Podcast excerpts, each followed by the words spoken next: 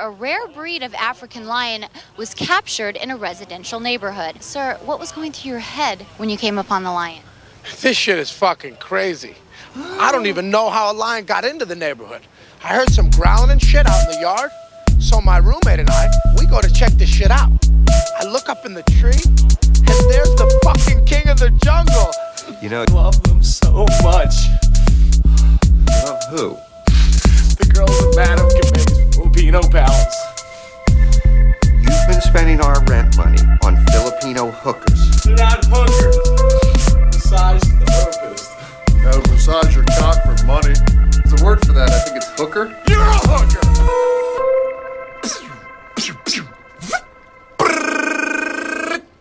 Adios, turd nuggets.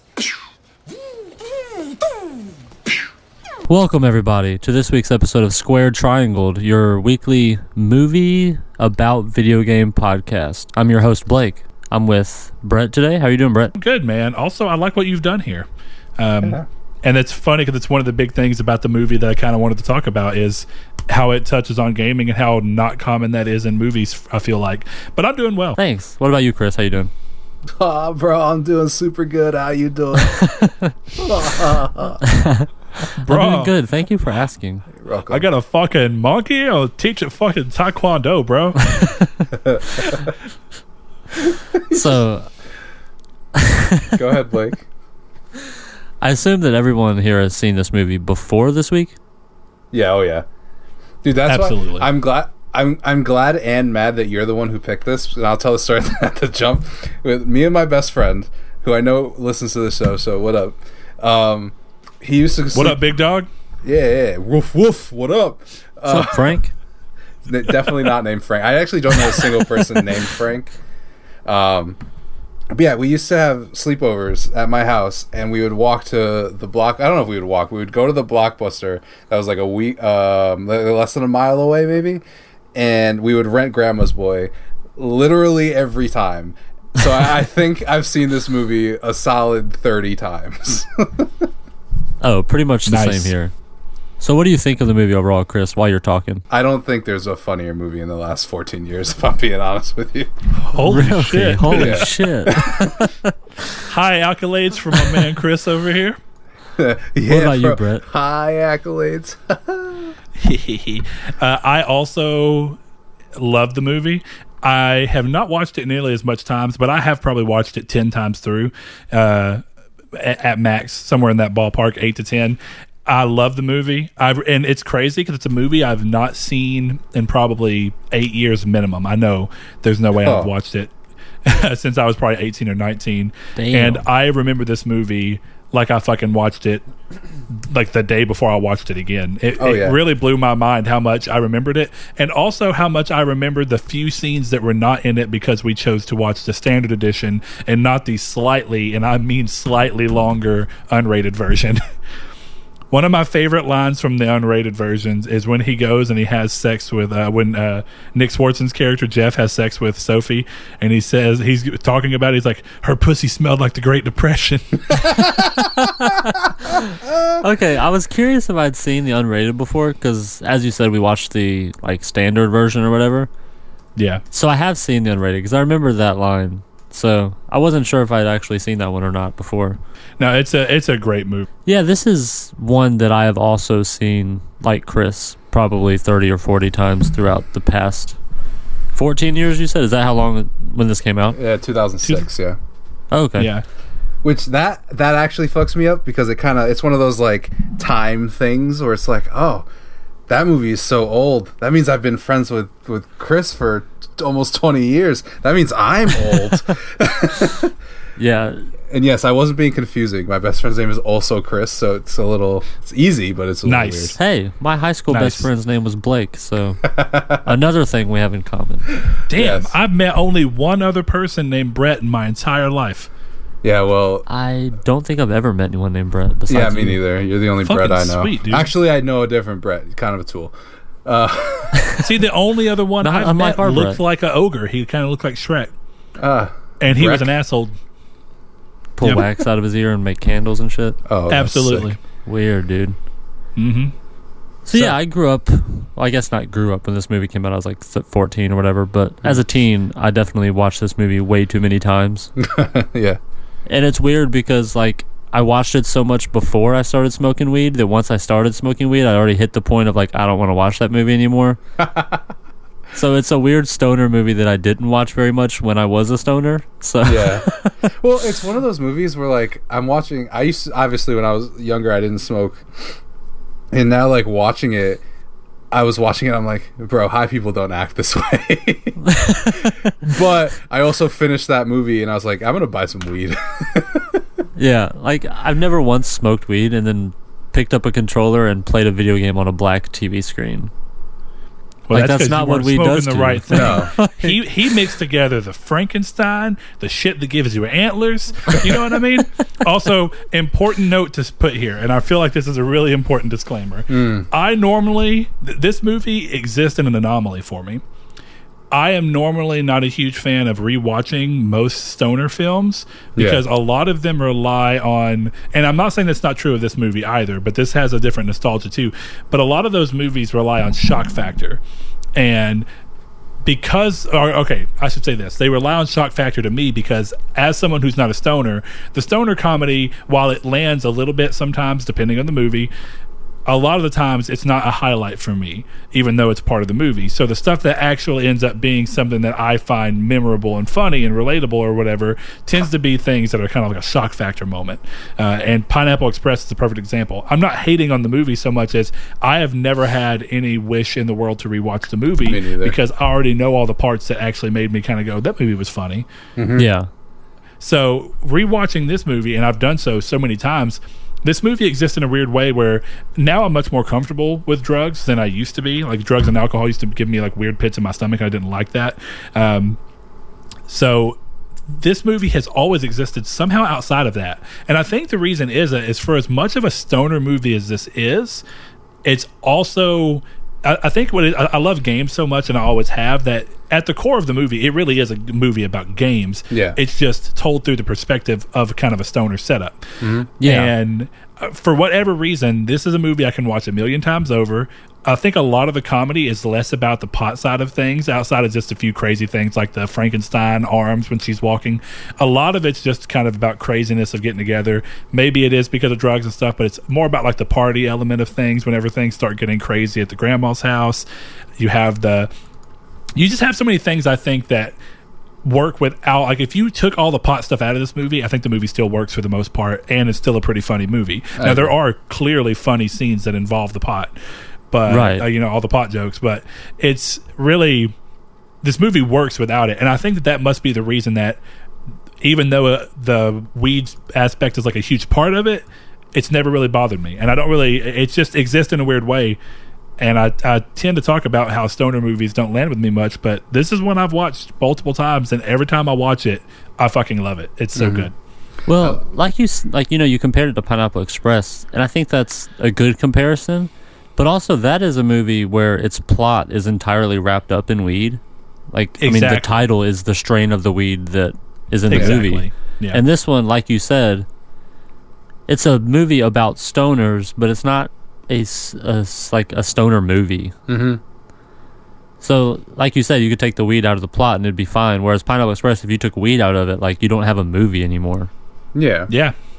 It's kind of like where Sandlot is a movie, is a baseball movie, but it's more about the kids coming of age. You know, like that kind of that kind Right. of thing.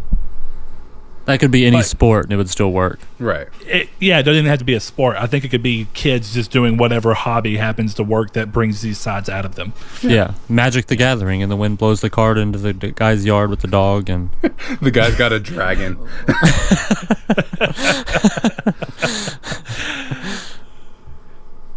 so yeah, I um, yeah, I'm not a big fan of stoner movies either, which is weird because like I don't smoke anymore, but I did have probably a six or seven year phase that I smoked like almost constantly. and even during that time, I wasn't big on stoner movies. Like there have obviously been some standouts. I mean, Pineapple Express is possibly my favorite comedy of all time. Yikes. but like Cheech and Chong, I never got into those movies, and, like How High and stuff like that. So Well- I kind of fall in line with you, Brett, in a way. I kind of feel like the thing with stoner movies, and this movie's guilty of it too, but it kind of fits with like almost the like parallel universe this movie's set in, where like to make a stoner movie funny, it has to be absurdist. Because if you watched a movie about people who actually smoked weed, it'd just be a bunch of dudes eating Doritos and watching movies, and that's not an entertaining Yeah. movie. So you have to have these people pretend to have antlers and all this kind of shit. Like, like realistically, honestly, to me, the only part of this movie that's even close to accurate about what it's like to be high is all the grandmas. Um, after they make the tea out of the weed, that's the closest because I could see three people who've gone their entire life not smoking weed and then basically taking edibles having that reaction. You know? Yeah, because edibles in and of themselves are like wildly different than just Oh, yeah. smoking weed. Yeah, absolutely. Because yeah, like like you said, a movie based in reality with stoners would be kind of boring. Like my favorite memory of me, and this is, has to do with edibles more so than smoking, but still, is I ate way too many edibles and started playing Ocarina of Time on the N64, and then Yeah. woke up 13 hours later. so like nobody wants to watch that movie. You'd be watching me sleep for two hours. Yeah, exactly. So, I guess um, you said Brett that this was more a video a movie about video games for you. I mean, I guess that's kind of the big thing to me, and like always, the big takeaways is all of the humor that's based around. Okay, I, I think if I'm going to be like real about what I think one of the biggest things that I like about this movie is, Yeah. is it, it's a very weird thing, and tend to uh, are um, movies that Adam Sandler and his production company tend to be involved with, I find often, or at least back definitely in the late 90s and early 2000s, tend to be wrapped up in a parable that's a little bit larger than the movie itself. So while you have something, and I want to go back to that Pineapple Express comparison. I don't. I mean, there's of course other things happening in Pineapple Express, like friendships being explored and stuff like that. But like you said, the bulk of it really is about the legitimate crazy, like over the top craziness of all the stuff that's happening with this weed and drug related storyline. But I think even some of the more goofy Adam Sandler movies, and then of course a lot of his uh, Happy Madison Productions movies, they tend to have their have some kind of a filter that they want to be viewed through but then they also have some kind of a deeper thing that they're kind of looking at in there and they're normally doing it with kind of a weird take on it where it's kind of co- comedic but still you can find something in there and i think one of the big takeaways from this movie one of the big things that's in this movie that's talked about in a way and you see two sides of it. And this is going to sound potentially really weird but i've always felt this way when i watched a movie. So i have a quick question for you guys. Mm. Yeah. and it may be specific to me. When you were growing up did you have parents that and teachers and all these people around you in school and growing up that were constantly like oh my god you're so smart. You're so smart. You're going to do this. You're going to grow up and be so smart. You're going to do great things. Oh yeah. Did- is it- Yeah, was that I a think thing every for you guys? adult does that to every kid, unfortunately. I think it happens to some extent, but I think some people do it to such an extent that it can, and then some kids do actually feel in themselves that they at one point in time meet that calling, but then they constantly live in this weird fear of never being able to hit that again. So, what um, the way I kind of phrase it in my notes is that JP in this movie is like the classic example of people who got way too much praise as a kid and have this crippling need to exceed or at bare minimum meet that expectation and stay in that mindset that was established when they were coming up. So Sure. You see that in a toxic side of him because he's stealing other people's ideas to try and get there. He's you know acting like he's the best whenever he's around people. But the crazy thing is, is like he's clearly in on the fact in a slightly diluted way that he is this way because you kind of see him when he has this moments where he's like dissociating and he's having these moments where he like talks to himself but the robot version of himself is like an alternate personality so I think that's like a, a crazy far cry of it, but we see that, and they it's funny how they try and do that thing with like they humanize JP a little bit by having him come over to Alex's house, have that big powwow where they're talking, and he's saying like, you know, I just want to be a normal person. I want you guys to like me, right. and it's a great scene because in the moment you kind of do feel for him, even though they're doing it through a comedic lens, right? Where he has all that spit dripping from his mouth. And it's true to who JP as a character has been established as, but it's also a pretty heart. It's like a heart wrenching moment, really, because you kind of understand where he's coming from.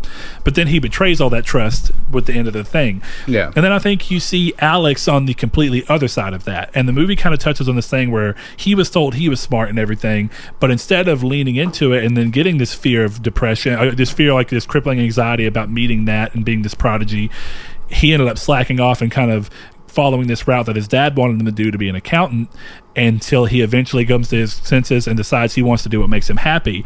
And in the opposing sense, we see him come into what JP is trying to get and watch JP goes about stealing his game because we see Alex come into this person who's spent these last three years doing this creative dream he's talked about and making this game that goes on to be this cool, like, you know, little thing and big release for the company. So I think when you look at those two characters, as crazy as JP is to be like the antagonist of this movie, because he almost doesn't seem like a threat or anything.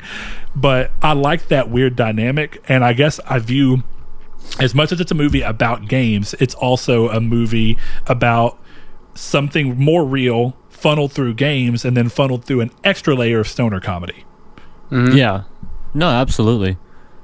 I think my favorite thing about JP, though, honestly, is that he's basically like Marilyn Manson if he didn't know how to sing.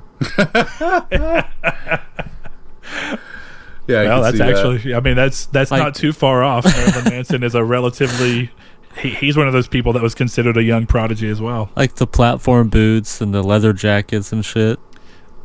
Oh yeah, for sure. It's just, I can't watch the movie without thinking about him. That's fucking hilarious. I get it. Um, you know, one of the things that it, to me is so funny because the movie, like, le- uh, pretty much legit says it is JP, and it's it's something we more commonly talk about now, and we have like a real term for it. But they do kind of mention uh, kind of it whenever JP when he's dealing with uh, Samantha, it- he kind of has this white knight syndrome about him Oh, yeah. where he's just like milady and he's doing all the Oh things that are memes now Yeah, right. but well before they were things that were getting memed. The Miladies made me cringe so much. I love it. And I love how she's like, enough with the milady. What are you, a knight? I love his intro walk when they first open the door and he comes in and he like has the rock ballad playing and it's like kind of slow mo.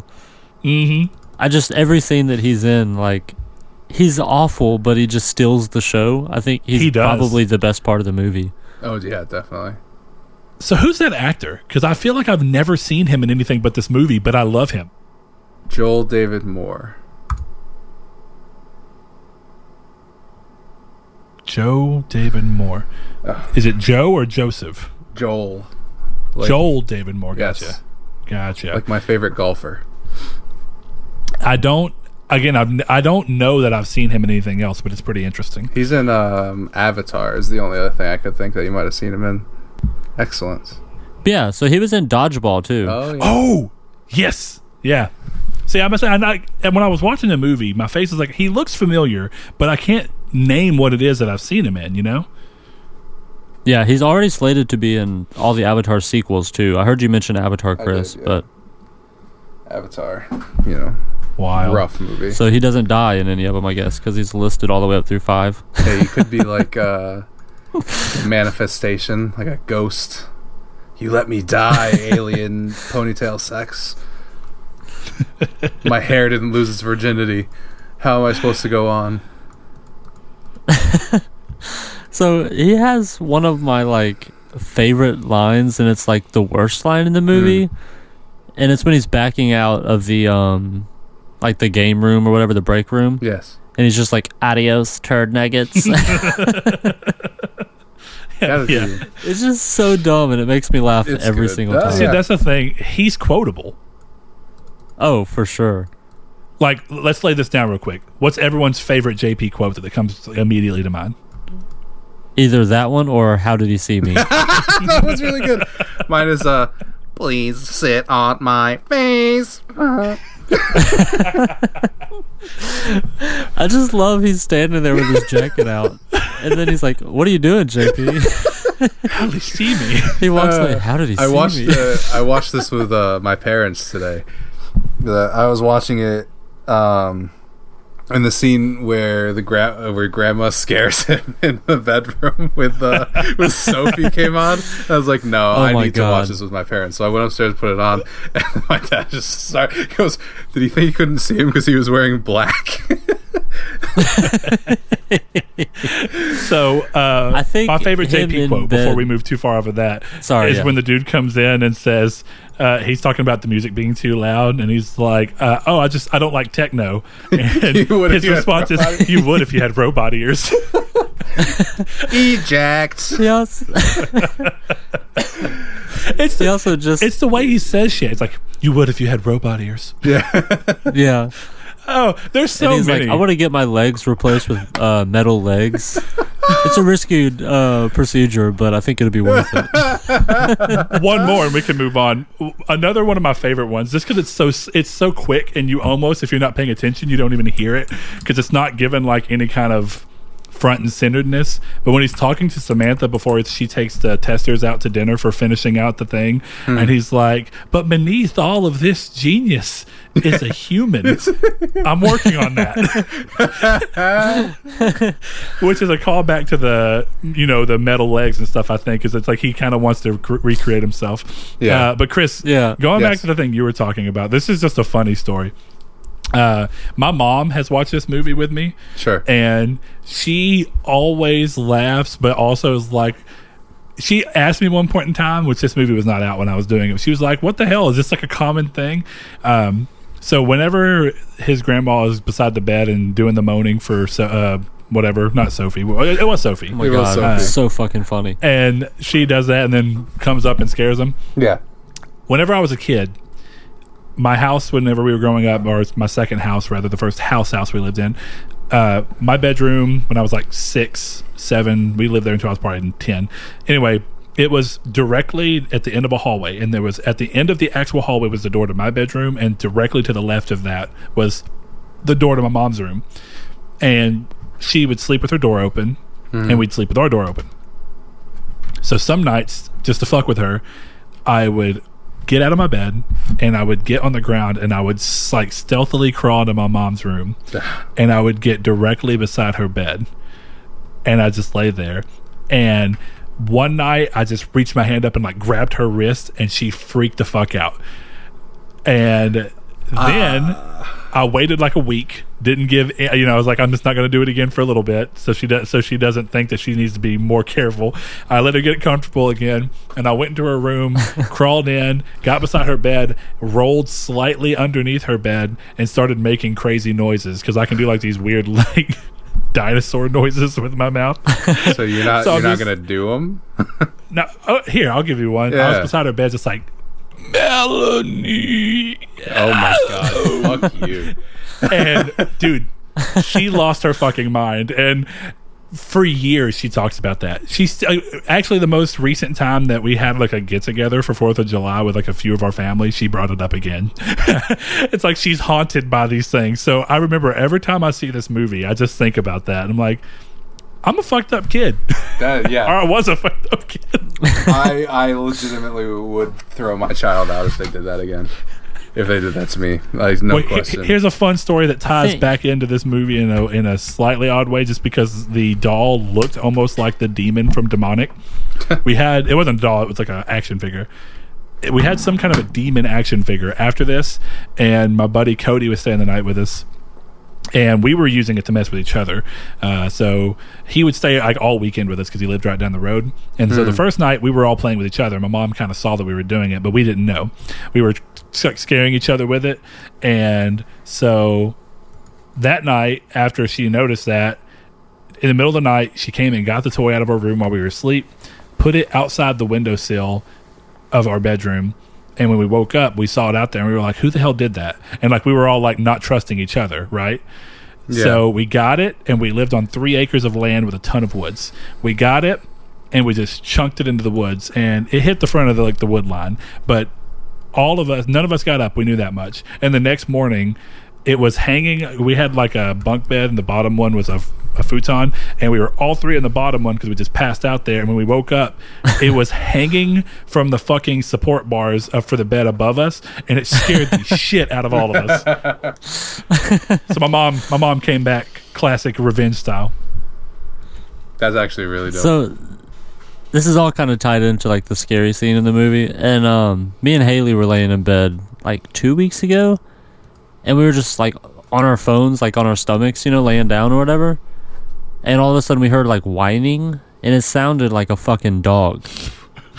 and we don't have a dog, and so like both of us were like fucking terrified.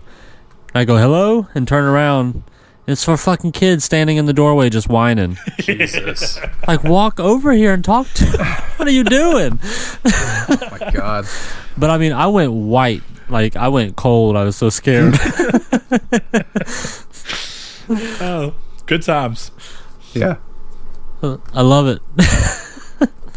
but um, so I guess we can get back to the movie here. Um, just kind of talking about quotes. I have a few written down. Does anybody else? I don't want to just like go off on a bunch of No, quotes if no one else does. it. So one of my favorite ones is whenever I'm almost positive it's right after he burns his hands. It might be a different hmm. scene. I don't have the scene written down, but he said, "It was my roommates. They're crazy. They tied me up. I was like one of those little calves at the rodeo." and you know, right when I was about to call the police, I came, and that felt nice. What I love about that is it's Oh immediately juxtaposed with Samantha coming up and then being like, "Yeah, his roommates are doing." He's like, "Oh no, there was there was a fire and I tried to save people." yeah. And he fucking kicked uh, fat Jonah Hill in the calf. Dude, He's like, "Oh, I think you shattered it." Jonah Hill being in this movie fucked me up for so long. I didn't realize he was in it until I watched it. I'm like, that's not Jonah Hill. Uh, oh, Dude, I, that's for- I Jonah Hill. forgot. That's the one thing I did forget. And then when it happened, I was like, ah, I forgot Fat Jonah Hill was in this. Yeah, this one and Accepted were like the two main like fat Jonah Hills that I remember, and Super Bad. But he had, he was even skinnier in Super Bad than he was here. Yeah, Mine sure. is uh, Moneyball. That movie is great. I actually haven't seen that one. Is that the, I want to though. Is that the I've one that's like it's a sport? Yeah. Yes, it's, It's, a, baseball soccer movie. with uh, Leonardo DiCaprio. Um, yeah, I just had one. I don't. I didn't write down the exact quote, but it was um, it was whenever he was spending the night with um his friend uh Jeff, and he's talking about his race car bed. My roommates are gonna get me ripped. he's like, "A fucking sweet car, man. He's like, yeah, I'm gonna ask my roommates for rims for Christmas. That's one of my favorite things is the roommates thing. Yeah, where he's that like, Yeah. kills oh yeah, my, my roommates got it for me for for Christmas. it's like your roommates don't you It mean your parents? And he's talking about he's uh, I'm gonna go to CB radio maybe. Talk to so I other can talk to other car car beds. beds. Here's the thing. like, dude, you're a fucking adult. If you're talking to other car beds, you're a fucking pedo. I really I I really miss old Nick Swardson. Like the 2000s when he was making movies in the 2000s, his characters were always fucking zany and goofy, but he has Yeah. this classic sense of comedy that every time he says shit, it just makes me laugh. And I think the reason I like it so much is that a lot of the times, like definitely Jeff, it sounds like shit from his stand up, but just being personified in an actual character. And I think a lot of his characters are really just him being like, hey, I, this is what I'm going to do. I don't think that these characters are being written and then given to him. I think they're saying, like, hey, we kind of just need this person. And he comes in, he's like, this is what I'm going to do. but. m- What I love so much about that, and it's just this classic Nick Swardson thing, is where once he says that, he's like, "I could talk with other car radio or yeah, car beds, be pretty, fucking sweet." it, it's just that weird sense of like a cockiness to it. But while we're talking about Jeff in quotes, I would be remiss to not say what probably is the funniest quote in this whole movie to me, just because of how fucking weird it is and it comes out of nowhere. Whenever Alex is sleeping under his desk and the grandmas come in to bring him lunch. And they kind it kind of clicks, and he's like, "Those are my roommates." And then he comes over with Alex, and he's like, "Dude, jerking off on my mom is one thing. Banging your own grandma, that's legendary." like it's a good thing. Yeah. Or something. that, that's what made me laugh because you expect him to be like, but dude, banging your own grandma, that's pretty fucking gross. But he's like, that's legendary. um, but You know, I'm, I'm surprised that none of us have brought up in quotes anything from Dante yet. Dante is the best character in the movie Yeah, for me. the whole lion bit in the beginning. Dude, He's like, everyone has dogs. Nobody fucks with a lion. Dude, the thing is, I cannot disagree with that at all. It's a, me and my dad both went. it's brilliant. Yeah, yeah, he's right. My favorite bit of that is the news when he walks in and the grandparents are watching the news, and right when they're about to turn it off, it's like lion caught in local neighborhood, and it's just Dante Yeah. being like, "The shit was fucking crazy." Yeah, bro, I saw the lion. I was like, oh shit, that's a fucking lion. That's the fucking king Yeah. of the jungle, bro. So I called the five zero. Oh. Yeah, man.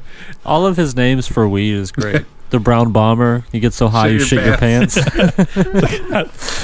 My, my, or the response to about the that, lion part. the response to that from Jody Hill, though, it's like I already shit my pants this month. I did like when he was talking about the. Uh, you get so high you think you're a deer or whatever. yeah. He's like, but dude, lions eat deer. He goes, oh shit, man. What's the doctor's name? Because it's like Doctor blah blah. We're gonna have to be oh, careful, Oh, man. I can't even remember his name. Fuck. Well, look, while we're on, and we probably shouldn't spend all night on quotes because we'll just literally spend all night on quotes. But while we're talking about the doctor,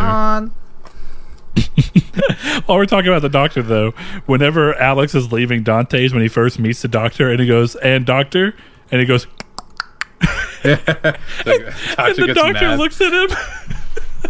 like he cussed him out Yeah. or something. and I love that it comes back in the end where the doctor's just like, he does Yeah. it back to him. I think the reason I laughed so hard at Dr. that, Shakaloo. Shakaloo, Sorry. yeah. But I think the reason I laugh so much about the mouth click thing is like clearly it's meant to be like he said he, he it was okay. It's funny because it's taken as he probably said something he shouldn't, or that the doctor was like, "What the fuck did you just do?" Because we don't click anymore, or whatever. Yeah. But to me, it's pretty racially pushing watching that movie in the context of like 2020. Yeah. yeah. I, I, so I, was watching it, I was like, "God, that's fucking ballsy." Yeah. I would wonder what the reception to this movie would be if it came out this year. it's weird that movies have this context and since they exist with in a lot of people's minds beforehand that context doesn't exist the same way like i can tell you right now without a doubt if this movie and that same joke had came out this year i would still laugh just as hard Yeah. Well, Oh yeah, I think, it's a funny joke. yeah but i know a lot of people yeah, I think or at would least a vocal segment would be upset Well, yeah, that's because there's a vocal segment that's always upset. But I think the thing about it is like, it's a racist caricature that isn't racist because it's a person who's actually from Africa. Like, you know, do you know what I mean by that? Where like, it's not like it's just. It's not like one of these things where it's like some black dude from Harlem and they put him in that thing. It's like, no, he's like a from the jungle. I get what you mean. Like, yeah, the context is not some random person. Like, if you took Radio Raheem from yeah. uh, Do the Right Thing and just for some reason suddenly dressed him up in like. At, yeah, Yeah. I, I get what you mean to an extent. Right. I mean, I think context is weird anyway. I think clearly this movie is just over the top. And one of the things about Adam Sandler is he's typically looking at different cultures and putting them in the movie. Now, I don't know how big of a hand he actually had in this movie, but when you think about like Don't Mess with the Zohan, that's clearly nothing but a caricature on all their cultures. I mean, it's not that far from even what you see from like Sasha Baron Cohen with like Borat and all that shit. You know what I mean? Mm-hmm. Yeah, Sandler was a producer, so I don't really know how much hands he would have had. But a lot of the guys were like Nick Swardson was a producer. Sure. well, it's just it's oh, it's clearly all a, a close, like a closely held project. It looks like it was something that everybody kind of had their own love letter in. You know? Mm-hmm.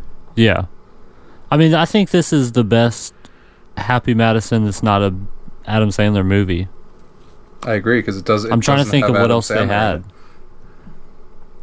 Yeah, I think you might be right. Actually, I mean, and the thing is, that it's like a genuinely good movie. Like it's heartwarming where it needs to be heartwarming. It's funny, of course, because it's meant to be funny. But it's a Yeah. it's an interesting. Joe Dirt, choice. maybe. Yeah, yeah. No, Joe Dirt is definitely the best. As much as I love this, Joe Dirt is fucking iconic. Like Hot Chicks, the Hot Chick with Schneider is good, but it's not great. That's the one where Like, it doesn't stand up to these he two. like Freaky Fridays into a girl's body, right? Yeah. Yeah, yeah. I mean, I it's haven't seen that funny. a long time. I didn't realize Funny People was Happy Madison. I knew Apatow directed it, but I didn't realize he went through Happy Madison Productions for that. Yeah. Um, the there's also the animal. Ooh, that fucking Yeah, I didn't like that one. that movie is disturbing. It's funny and I like it, but the effects mixed with the story, it's it's pretty weird. Um, yeah, besides like this, I think it's this and Joe Dirt would be like the best that don't have him in it. They mm-hmm. don't have Sandler in it. yeah, for sure. Like by far, I think maybe Benchwarmers. I like that one, or I remember liking it. I don't know if it's still funny. I haven't seen it in a long time. I haven't in a while, but I know the last time I did watch it, I enjoyed it. You know, one of the weird things is I wonder when something goes through Happy Madison, what makes Sandler choose to not be in the movie? Like that's out of just curiosity. He's in most of them. Exactly. So I wonder what it is about him, or I wonder what it is about these product projects. I wonder if it's more like it's something we'll never know, and it really is just a genuine curiosity on my part. But I wonder if this is Yeah. something where it wasn't really his idea, and what he's doing instead is just using his platform that he has to allow all of his friends to just make the movie they wanted to make. I think so because if it's not Adam Sandler, it's one of his friends. Yeah, exactly. If it's not Sandler, it's Schneider or Kevin James or Spade. I'm just looking at Adam Sandler's IMDb, and that was the same year as Click, and Ooh, the yikes. year before was um, he did so he did Fifty First Dates, Spanglish, and Longest Yard, in the two years before that. So I honestly feel like if he wasn't in this movie, he was just busy. You know, that's po- that's totally yeah, possible for sure. Now I, I don't think this would have worked as with Sandler though. I was just about to say that. Like the fact that he wasn't in it is interesting, but at the same time, I think the movie might be better for it. You know what though? I will Yeah. actually say that if Adam Sandler was playing David Spade part, David Spade's part, and had like an Adam Sandler freak out at the end, I think that would have been pretty funny. I don't know if it would have I- been as funny, but I think it would have Yeah. It would have worked. I, I I think like that. Yeah, if the way they went about putting Sandler Like a in was cameo, a quick yeah. cameo, that would be funny. I could see that. But if like Alex was played by Adam Sandler, it wouldn't have been as good. Yeah. You know, it's hard to say, especially because most of us, I mean, all of us have seen it so many times that we're just used to the way it is. Mm. I wonder if it originally had him, if we would have accepted it the same. It's kind of like I, don't always tell my wife, where she'll look at something and be like, "That's weird." I'm like, "It's only weird because it's not the way you've always done it." Yeah. Or like you know, if if you if you Yeah. always shit out of your like out of the front and piss out of the back, you would be like, "Yeah, that's normal." And like the moment you saw someone piss out of the front and shit out of the back, you'd be like, "Hold the fuck up." I'm sorry, you're sitting on the toilet, you fucking weirdo. How do you even wipe So- your your penis? oh, could you imagine shitting out of your cock? I was just thinking that whenever you said that, I was like, "Ugh!" It just like comes out like like it's already looks like sausage, but can you only imagine? stringy spaghetti noodles. Talk about beef lo mein, am I right? oh God! So, real quick, just while we're on the subject of Happy Madison, the Yeah, only yeah. one that I've found so far, because I was actually kind of interested Oh, in this, Lost is the House Bunny that doesn't have all of the um like main Sandler people in it. So you said it's called the House Bunny. That seems familiar. Yeah, but it's an Anna Faris movie. I haven't seen it. ah, yeah, uh, it's like a, it looks like college um, Zeta on the front, whatever you know, Uh, the Greek houses. yeah, sure. It's got Emma Stone and that. What's that girl? Uh, Kat Dennings or whatever. Yeah, Uh, yeah, I, I, oh, it does have Nick Swardson in it, but he's way down the cast list, so it must be a small part. Like I said, I haven't seen it, so I don't know. Yeah. but he's 30, 20 people down. Yeah, I've seen parts of it. I do remember the movie. Also, Anna Faris back then. When I was young, I had a huge crush on Anna Faris. Oh, yeah, and scary movie and shit. Yeah. So I'm reading the uh, trivia of Grandma's Boy just to see. And I think one of them that's really funny is that uh, Dante, when they were smoking pot, he started replacing the fake weed with real weed, and he got he, he, he got to the point where after takes he couldn't feel his legs and had to go to the hospital. well, maybe that's why he feels so authentic in that movie. You know Yeah. what I mean? Oh yeah, That's fucking hilarious. so, Blake, if you don't mind me hijacking the show for like two seconds, while we're on the Dude, go for while it. we're on the topic of fun trivia and stuff about this, this is something I've known forever. Uh, but the game that they have in the movie was not just some ridiculous like made up game just that they only put together enough for to show in the movie. This is actually a real video game being made by Clive Barker and Majestic or something. I can't remember the name of the publishing company. Majesco. Shit. Are? Majesco, yeah, that's what it was. Uh, Nabisco, Yes. what? the cookie company. That's what I'm saying. The Keebler Elf bitches. Uh, anyway, um, yeah. So that's a, like that was a real game, and it was going to be a 360 game, and it was supposed to come out around the same time as as uh, Grandma's Boy. That way, it'd be like a cross promotion for it, and apparently, it ended up not going on because it was after one game that happened, and then the, the last Clive Barker game that I can remember was a game that actually I really love. It's a cool game. It's called Jericho. Oh yeah. I don't yeah. know if any of you ever played it. Yeah, it's a really cool Yeah. game. Um, First person shooter. yeah, this was before Jericho because Jericho was like 07 or 08. So anyway, this game ended up getting canceled for some reason. I don't remember exactly what it was, but it's still in the movie. And I thought that That's was crazy. really cool because I Well, I thought it was interesting. what game are you Go talking ahead. about? Sorry, I'm no, sorry, I missed that part. What'd you say, Chris? What are you talking about? What game is it? Demonik, the game that was Oh, yeah. developed In the movie. yeah, movie. they, they uh, canceled it because Majesco ran out of money. Okay, I, I was about to say I couldn't remember what it was, but I know Mm-hmm. that Majesco is not a publisher anymore. No. So that probably is what would, that would make sense. They went bankrupt. And I, I remember always really wanting to play Demonik and being really upset it never came out. Yeah, because I didn't. Well, that's what's crazy about it is every time I watch this, I was like, that looks like a real game. Yeah. and it looks Like cool. every movie I've ever seen a video game being played in the game, it's either like fucking Mario or it's not real. Yeah. Yeah. And my big thing about what I liked about that is much like Chris, whenever I used to watch this movie before I knew that, right? Because I, up until like, you know, of course I had internet back then finally, but I didn't know that it was a real game until like the second time I watched the movie, probably like 2007 or 2008. And I was immediately bummed because I was like, what? That was a real game? That game looked fucking sick. Yeah, it looks really good. Fuck, I didn't know until now. Yeah, so it really bummed me out for a long time, and I've looked up stuff about it, and not that it would ever happen, but I think the cool thing about that and the fact that that is like a trivia piece to me is that this game clear or this movie clearly has a lot of love and respect for the gaming industry and how gaming works. It may not be exactly to the point. I think clearly it romanticizes development for the sake of the movie's plot. Um, Yeah. But at the same time, this was meant to be mirrored after a time when development was not nearly as fraught with crunch as it is now. So I think that while looking back at it See, now I- feels like it's a little romanticized, I don't think at the time it was as crazy of a look at what development maybe actually looked like as what we got to see. So you know what's interesting? Well, it got like, Sorry. Go ahead, Blake. I was just going to say, it got like the um, sexual harassment down to a T at least.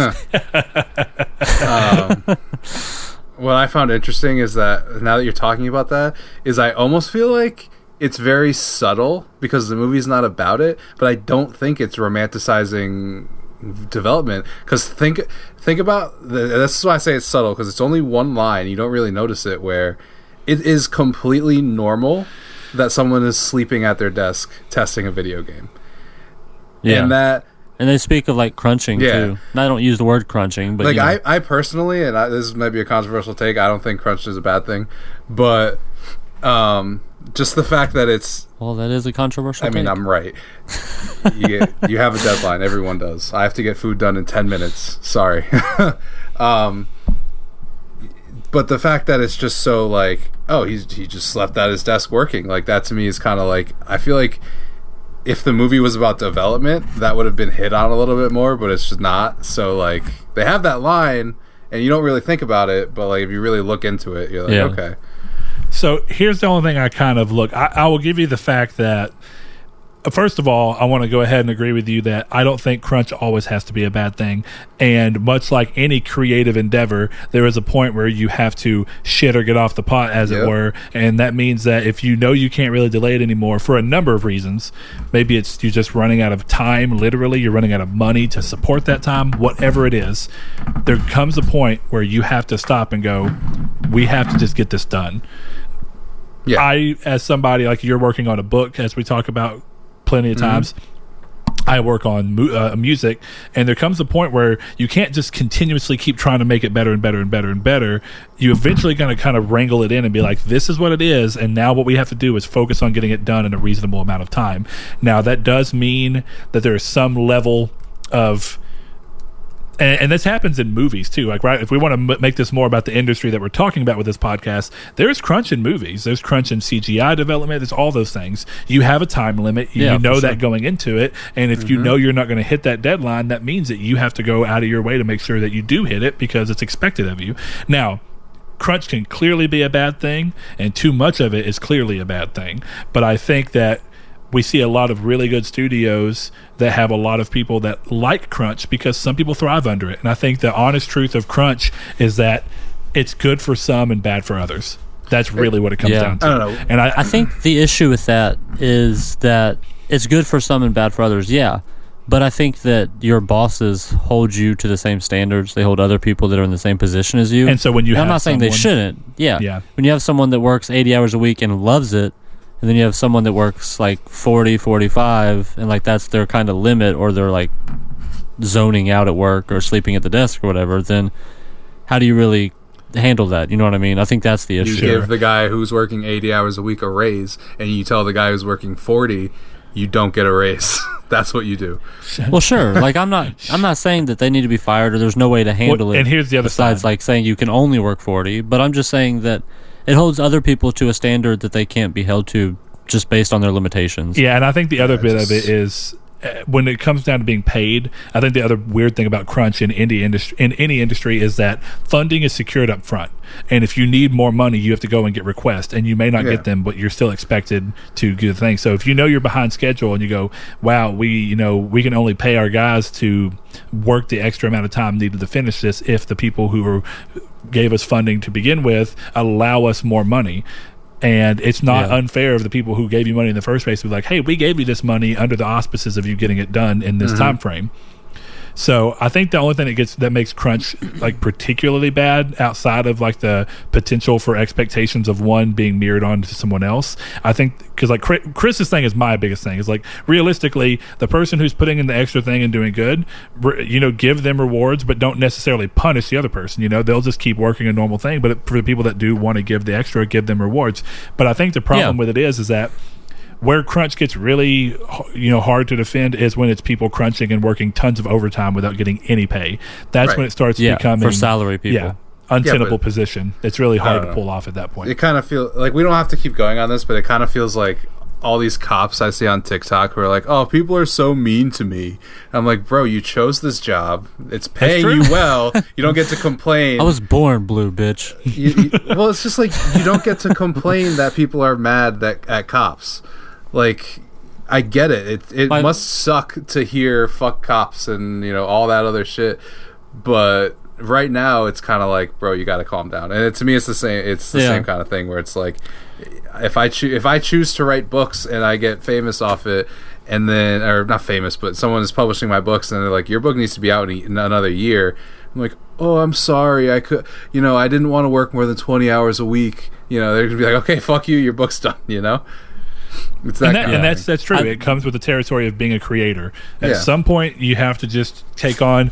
When you're doing it, you're taking on the potential responsibility. But going back to the movie, Yes. uh, and kind of how it views gaming, I think one of the things that's important is to note that while the movie does show some development. Uh, and it's actually not that crazy different from just the way that these things work because clearly they're working on multiple games at any given time and they're just they have groups that are focused on getting the one finished so that it can ship at the date that it's supposed to ship uh, one of the big things is this movie does show the inside of a game studio, right? Maybe not necessarily accurately, but also the people that we're really following is primarily a group of testers, Yeah. not developers.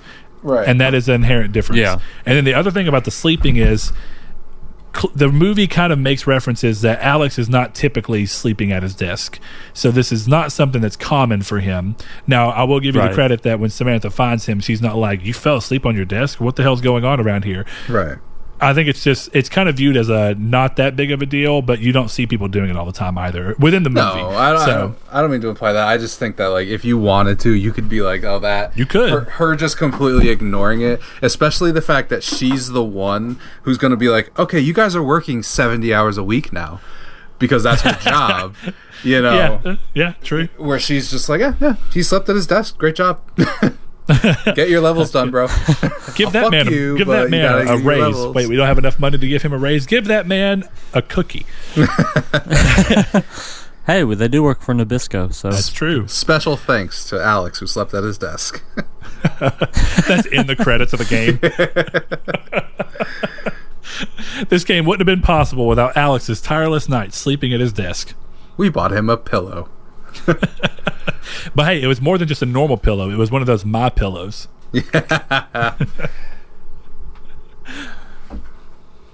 So You, you can have the show back, Blake. I'm sorry. yeah, it's your show. no, you're, you're good. I just didn't want to start if y'all were still talking. Um, so I guess we can move on to like our favorite scenes. We've kind of gone over the quotes. Um, Brett, what's uh, give me your top 17 scenes real quick. Go, Okay. Top 17. Okay. The whole movie. starting from 12. Gotcha. taking taking the idea of scenes and kind of cutting it a little bit more into like you know feeling because just to be honest i know chris is like this too the idea of just being like what's your favorite scene sometimes it works in movies and sometimes it doesn't and the reason i'll say in this guess- movie it's weird is like the best way to kind of talk about this movie is kind of the interesting fact that at no point in time is anything bad, boring, bland, or anything. But at the same time, Yeah. it's never, fr- from a visual standpoint, I should say, it's never just like amazing. Like you don't watch this movie and be like, "Oh, that was a beautiful shot" or something like that. right. This movie, I guess I should have said like your favorite bits. Yeah, like sure. your comedy bits, I sure. guess. And I, and I was just saying, like in general, you know, sometimes it gets weird. Um, but if we're just talking about funny little things that are in the movie that we really like, um, I, I think that there's a lot of cool stuff when you look at the background. Like, did any of you notice how often there were Metal Gear Solid posters? Almost to the point of I wonder if that was like a advertisement for Metal Gear Solid because it was almost every time it was not only Metal Gear Solid, it was Metal Gear Solid Three. Yeah. I didn't even notice Well, that. Yeah, there- I noticed a lot of Game Informer posters, but that was See, it. the only Yeah. thing, yeah, I noticed it, but they did have a lot of games in there. They had BloodRayne 2. I Mhm. wrote them down. There's BloodRayne 2, Halo 2, uh, Metal Gear. I don't remember if there was any more. But I think the reason it feels that way is because we just kept passing the same poster, you know? But I don't know. Well, there were two different posters for sure. Well, it was Metal Gear 2 and Metal Gear 3, from what That- I, I think you're right. I think it was Metal Gear Two and then Metal Gear Three. Yeah. Uh, but I liked that aspect of it. But I liked they off. They also kind of went their own way because this is clearly a movie that's kind of taking jabs at different things. So you know, during the scene when he's talking to Dante and y'all were mentioning the "How did he see me?" JP. JP, Yeah. yeah, sorry, not Dante. Uh, but yeah, the JP scene. So if you look at the posters Yeah. in the background, did y'all did any of you notice the fake posters Yeah. for video games? The gay robots or whatever. yeah, warning metal on metal.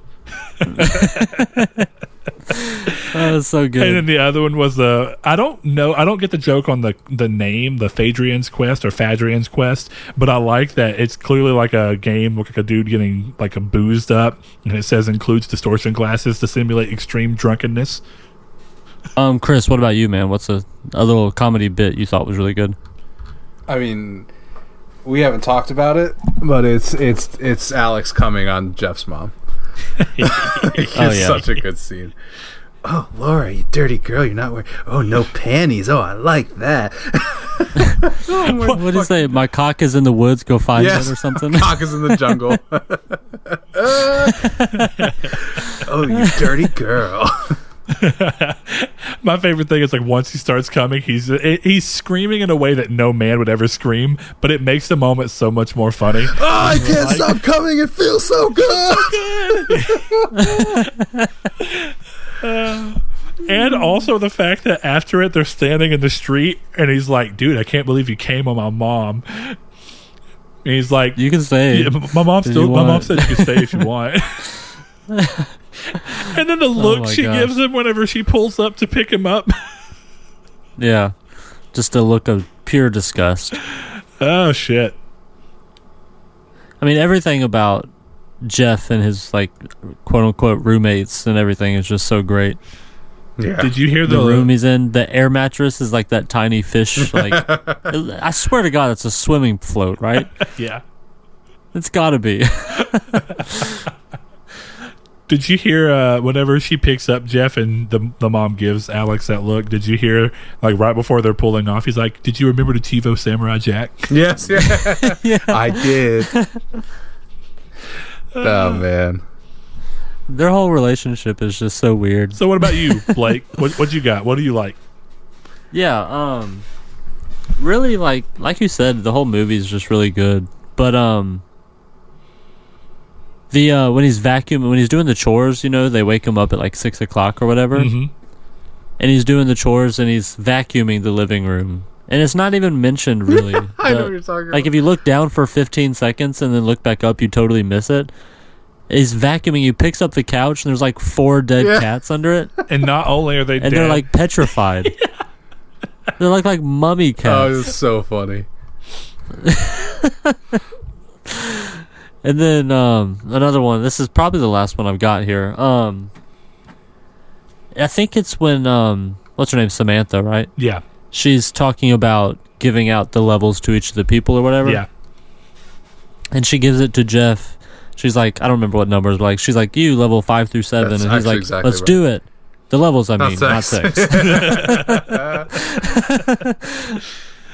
So I think it's surprising that we actually haven't talked much about the romances in this movie and how ridiculous most of them are. I actually think the Samantha romance with Alex is handled okay. It's not perfect because it does feel a little bit like, hey, here's the girl and she's going to like this guy. But it's at least it's not that bad. There's a little mm-hmm. bit of chemistry between them and it's worked on. Also, Yeah. shout out to that girl. That actress is so beautiful Oh yeah. every Yeah. time I see her in anything, I'm just like, I always think back to when I was a kid and I was like, boy, Velma thick. What's up, Velma? What you got? Holy shit, that is Velma. that is Velma. God damn, I knew I knew her from somewhere else. She's in that Damn. new Netflix series, uh, Dead to Me or whatever, and she's older and she still looks good, dude. She's just a good looking lady. Uh, but more importantly, I don't think that's the best romance in the movie, though. oh, I don't think it is either. It's Jonah Hill's Yeah. character and the girl with big tits. Thirteen The milkmaid. hours. he sucked for 13 hours. Uh, I couldn't imagine being that girl and being like, yeah, sure. Just suck on my titties for an, 13 half- fucking hours. literally over f- half a day.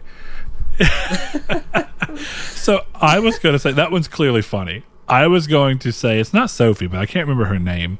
Uh, the lady that Jeff sleeps with. Oh, Oh my god. Jean, maybe. I'm making. What she? What do you call that her? Silver Lightning, S- My silver fox or whatever. Yeah. I- Silver Fox, yeah, something. Like something like that. Uh, dude, at the end, whenever they're going at, you know, whenever the grandma and JP are playing for the battle, and they're just over there, and he's like taking his shirt off and licking it, like licking her ears, and she's licking his. I'm like, oh, this is so gross, but it's also hilarious. That. I love the. Or Uh, when he asks um, if Charlie Chaplin was Yes. silent when he Yes. came or whatever. that was exactly what I was going to say. Holy shit! when he's bragging to all the dudes, and I, I love it because like this movie clearly takes jabs at the fact that nerds are typically viewed at as virgins. I love that when you're seeing all that going on, like they have the thing where even though they know it's an older lady, and like that's clearly part of it, this whole room of young dudes is just there listening to Jeff brag about this old lady. yeah. I love it's like, do you think she invented the hand job? He's like, I don't think she invented the hand job, but she did start the finger in the asshole during a blowjob. Whoa. it's just such an over the top line and it's so ridiculous, but it's funny as hell. And there's something that every time that they're on screen and, and doing that back and forth, it's like it's funny as hell, but it's also kind of uncomfortable. I was trying to find the fucking um, quotes for Kane. I can't find them anywhere.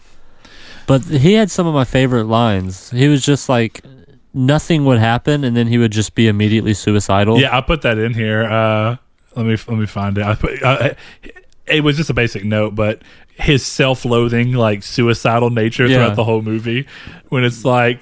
I, I deserve to die, and then Alex walks in. He's like, "All the levels are finished, guys." He's like, Don't kill yourself, Yeah, don't worry about it, Kane." He's like, "I still feel like I deserve to die." also, again, with this movie playing on crazy like racial stereotypes, isn't it fucking hilarious to anybody else that Kane drives like a Fast and the Furious decked out fucking tuner car? What's the? It's the same car he drives in uh, Too Fast, Too Furious. It is, It is, yeah. isn't it? Yes, Too Fast, sir. Too Is Furious really is a terrible car? I didn't movie. notice so that. Whoa. I don't- Oh, fuck off. Whoa. Fuck off, dude. It's got the best scene in the whole series. we hungry. Whoa. The car scramble. The car hungry. scramble it, the car scramble's all right but listen i had this The car scramble is amazing. i had this conversation with someone yesterday i you Well, we're having it again. you don't like tokyo drift and i actually think tokyo drift No. is a good movie and i think for what the series was intended to be and set up to be from the very beginning and what it portrayed itself as i think tokyo drift is the only sequel to the fast and furious that feels like a fast and furious movie because it's just about street racing Yes, yeah. and all the weird legality that and might be true only movie about between racing. theory, but it's still one of the worst movies ever made. Whoa, that's a fucking lie. I've seen Elevator to the Gallows, so okay, fuck right off. just kidding. Blake. I actually liked that movie. I gave it like a three. I know, I know. um, no, I just like I'm from the South, and I didn't realize that the main character from Tokyo Drift. We are way off course Yeah, here, but I'm sticking to it. It's fine. so. I didn't realize he was from the South, and every time I've seen that movie, I thought he was faking a Southern accent. no that's his real accent it's so bad, it's horrible. Apparently not, though. It's his real accent. but you have to remember Well, I apologize to that guy, but it's fucking trash. You have to remember, man, depending on where you are in the South, the accents are crazy different. You don't think about it. I mean, yeah, but it sounds fake, does it not? Like it doesn't. It sounds like he's trying to be Southern. Ah, kinda, but he just sounds like those people that have the like you just you hear them and The real you're, long you're just like- drawl. yeah, exactly.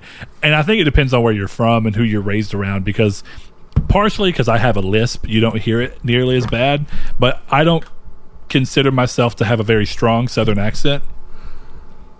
no, And you don't. So it's one of those things where I think it's partially because of who I was raised around. My mom is really like into being. My mom's very literal and she likes using big words and making sure everything's pronounced correctly. So Sure. in that nature, I think it's a nature versus nurture kind of thing. If all you're ever hearing is people just speaking with a long draw and kind of giving that old good old boys sound to your voice, then it's easy to feel like that's fake. Definitely for me, as someone who doesn't have that in me at all. I feel like it is weird to hear that, but I don't ever think of it as fake necessary. You know, it's just like I don't know. I I grew up around a lot of different accents, being in like middle to southern Georgia, yeah. and I just I don't know. That's just how I always interpreted it. And then like it's pretty recently that I found that it was a real accent. yeah, that's but that's how I it just- sounds. His he just turns me off of that entire movie. It's not really the worst movie ever made. Obviously, it's a fine movie, but I can't watch it because of him. I just still stand by. It's the only movie that makes sense as a sequel to the first movie. And that's fair. I wouldn't argue that point. Yeah. I don't think the second one is too bad. I actually think the first movie that just made me go, "What the fuck?" was, and it. I still enjoyed the movie, but it, I still kind of came from this side of like, "What the hell are we doing here?" Was the very poorly named Fast and Furious? Yeah, the fourth one. That's when they started introducing all this crazy shit, like the you know the Desert Drive or whatever the hell they were doing. It was all ridiculous. It's been years since yeah, I've watched. the fifth it. one's the best. See, the, the fourth one is the last one I watched because even though I, it was okay movie, I was like, this this series is clearly heading in a way I don't like. And then when the fifth one came and they were like, we're going to add Jason Statham and all these other people, I'm like, yeah, I'm, I'm good, I'm done. That one was The Rock. The Rock, but yeah. So whatever, Dude, matter. seriously, watch the fifth one. It's one of my favorite heist movies of all time. It's fucking incredible. I might, but if anything, I'm just going to watch the first movie again because it's the best one. Okay, we'll watch the fifth. Okay. Anyways, back to Grandma's Boy. So Since we are way off track. While we're on this weird topic of like romances in the film, though, uh, with all the weird stuff going on with Jeff and his silver fox, um, JP exudes all these things. Of course, like the White Knight stuff that we were talking about, that just kind of show him as like the absolute apex of this weird, like sexless, no anything. He's just uh, he's like a deprived gross virgin and nothing Yeah. i think says that more than when he's walking around listening to music when he uh, has is like taking a break from working on the game and he's going up to the statue and being like samantha you will be mine Yeah. and then he rubs the statue's pussy like he like runs his finger all the way down the statue and then like gets to its like pussy and just like bloop bloop i'm like what the fuck is that Bro, You've never fingered a statue before? No, bro, I've never fingered a statue. It seems like it would be cold and heartless. Be cold and wet. I was I trying don't to do like the the, I Twilight don't like thing. the water. I don't like the rain. Well, as Yeah. Ben as Ben Shapiro would say, uh, wet pussy is a gynecology a gynecology uh, disease. So, gynecological is that the one? I guess that'd be the word. That sounds about right. Yeah, Ben Shapiro can't, doesn't get laid. Shout out to my boy BS. uh, hey Blake, did you notice? Yeah. And the reason I actually wonder this is because I'm fairly positive that you have. Um, I think you own the movie if you've not watched it. Have you ever seen Animal House? I have not actually. Okay, so I, I don't know if you've ever noticed this. You probably wouldn't if you've not watched it. The art and cover for this movie is a classic callback to the way that Animal House and those old classic movies kind of structured their art with like the almost caricature nature to everything. If you go look at Animal okay. House's cover and you look at Grandma Boy Grandma's Boy's cover, it's very similar. I'm looking it up now. Sorry. Oh, you're cool. Yeah, I um, that's one I've always wanted to see, but just never gotten around to it really. Yeah. Yeah, that is very similar with the house in the background and everything. Yeah, I, it's just like a weird caricature thing that has all the characters that are like really something in there, but it's also kind of got like Yeah. this weird, like Grandma's Boy specifically has this weird. Do you know what the cover, like the art for the new guy, looks like? It looks like if someone tried taking like a It teenage looks like um, thing. Army of Darkness, kind of. Uh, maybe The guy standing with his hand in the air and the two women at his that feet. are at his feet. Exactly, it's kind of like that Yeah. triumphant thing. I, I don't know if that was just a thing that they did in the early two thousands or what.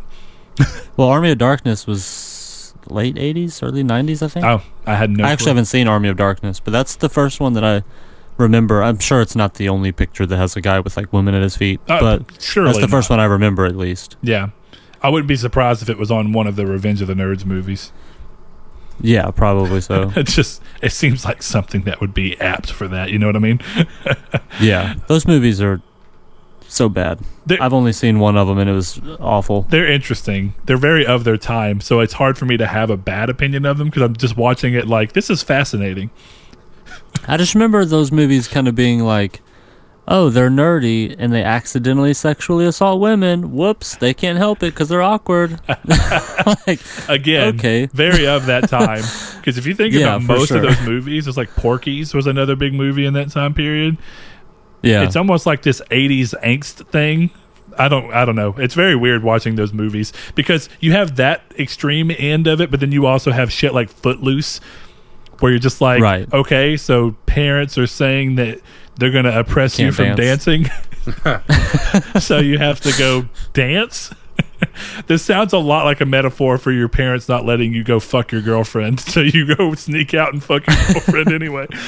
Um, so I have I pretty have my last thing that I want to close off with, and then y'all can do whatever you want to with the show. okay. How would you guys feel? I'm gonna pitch you something real quick. How would you guys feel Shoot. about a side spin-off movie for this Sure. that features Dante yes. and Okay. He in. creates a blunt, right? And this Yeah. is actually kind of a tie-in to if I'm I'm pretty sure this is a Pineapple Express thing, the blunt that's A across. cross joint. Yeah. Okay, so in this one, Dante's going to mix a bunch of crazy weed together alone by himself. Maybe we can have the monkey or the doctor there just because they're more passive characters. But he's going to create this thing and he's going to burn it. And the cross is important for one reason. Once he goes to smoke this, he's going to lose his mind, and the the remainder of this movie is going to be like a crazy play on Dante's Inferno, but it's going to just all be through the lens of Dante from Grandma's Boy. I mean, you had me at Dante, but bringing in Dante's Inferno, 10 out of 10. Let's do it. I'm in. Yeah. And it's the video game, not the play, right? Yes, yes, Visceral's 2010 classic. Something like that. It's just Dante high as fuck, like slaying babies and like naked women in hell. Yeah, The, yeah. mo- the movie starts with him playing Don, or the movie it's Dante's Inferno, and then at the end it's just him playing Dante's Inferno. That's what. but the he's so high pulls that he thinks all the things are happening to him. Yeah, exactly. there we go. There we go. We got in. this. No, I'm down. Ten out of ten. That's all I had to say. For some reason, the whole time I was watching this movie, I was like, he's fucking crazy. He makes all these crazy blunt references. It's not that crazy to think that you could have a fun story that would seem in his character to just be like, oh, hey, here you go. Bl- smoke this crazy blunt, go to hell. Make your way back out. So, what about you, Chris? Anything to close the show out with? No, I'm actually Any good. last I remarks? feel like we've kind of gone through everything. I, I just love this movie. I don't. I kind of want to watch it again. Yeah, same here. I watched it with Haley while I built my bookshelf, and then the next morning rewatched it just to make sure I didn't miss anything. Yeah. I've seen it so many times, but I didn't want to come into it only having watched like three fourths of it because I kept looking down. Yeah. When I finished it, I was like, I didn't need to watch that again. it's not that I didn't Yeah. want to, but I was like, I could have done that whole fucking show. All right, so Chris, um, out of five stars, how many do you give this movie? Five. Five out of five. Good score. I don't blame you. What about you, Brett? How much do you give it? Oh, Laura, you little naughty. Oh, I- yeah, she, it gets five stars. My man. All right, I give it four stars. Fucking, fucking Blake, man. Blake Blake doesn't give them Blake doesn't give enough movies nothing but five, and then suddenly the movie he's gushing about he has to give a four. I love this movie, but it's just not a five star movie. It's no to elevator. I Little girl right. steals the grappling hook. Five out of five. Fucking. You know what? Eat a dick. What do you pick for next week, Chris? Um, the Japanese movie that has inspired the entire suite of video games that has ever come out in the last five years, and we are going to watch Battle Royale. There's a Okay, fucking cool. Japanese I've been wanting to watch movie that. I haven't called seen it Battle yet. Royale. yes, there is. Yeah. Holy cool. shit! I'm down for that. Hell yeah. Yeah, it's gonna be fun. It's. I think I've seen a little bit of it. It's pretty cool. Interesting. Yeah, it's about a bunch of. Here, of. let me um real quick. Let me stall by saying that I am extremely excited to watch that because I've been wanting to see that for quite a while. Mhm. I just haven't gotten to around to it yet. Yeah. So it is streaming on Vudu for free with ads. Oh, sick! I just bought it. Fuck me. That's okay because if I can say something real quick, Uh. watching movies with ads is fucking cancer. I agree. Yeah. Holy shit! I was I trying to figure it out how to depends watch on the ad. I was trying to figure out how to I mean. watch Cloudy with a Chance of Meatballs 2. I'd bought it from Amazon, but I wanted to watch it the night that I bought it. So I was like, I want to see where it's at. And nowhere could rent it, nowhere could do anything. I was like, this is so stupid. Really? And I went to Amazon and it's available for free through the IMDb thing, but with ads, and it was the fucking worst. And Yeah. all of the ads were the worst parts I've ever seen in a movie. It killed me. I Yeah. couldn't believe it. So it depends on the genre for me. Um, I don't like horror with ads because it breaks the tension that is very much needed. Yeah. But for like dramas and comedies and stuff, I don't mind it. Yeah, I could see that. I stand back on what I was saying, though. It's cancer. No, I hear you. Yeah, for sure. if I can watch it without ads, I would do that every time. I understand your opinion. Cancer. All right, Brett, you want to carry us out of here with your hoopla? I will carry us out with our hoopla. If you like the show, Adios, turd nuggets.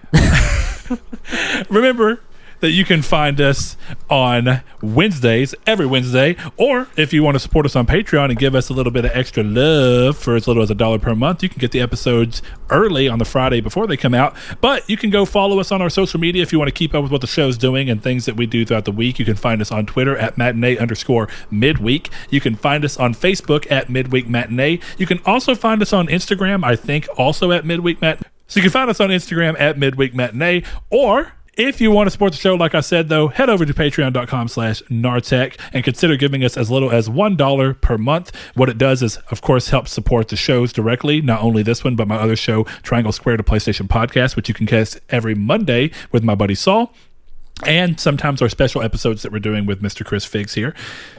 Lastly, our patrons also get shouted out at the end of every episode and piece of content that we do. So, with that in mind, we would like to thank our patrons, Mr. Dan Barber, Josh Jarrell, Matthew Green.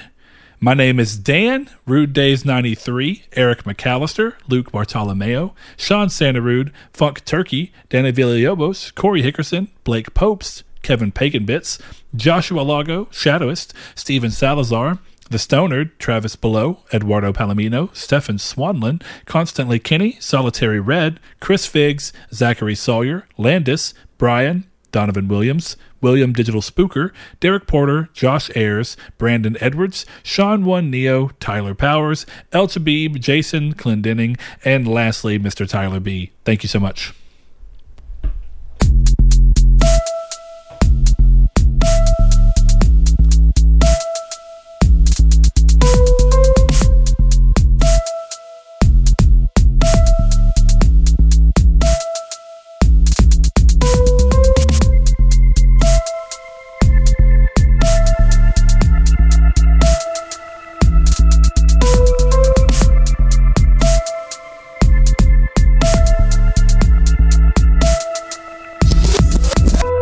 Oscar, and congratulations. You have discovered the secret message. Midweek Matinee is produced and edited by Christopher Figueroa. Music is by Joshua Lago. Thank you for your support and for enjoying all these movies with us. And lastly, please send your iTunes reviews to Old Pink, care of the Funny Farm.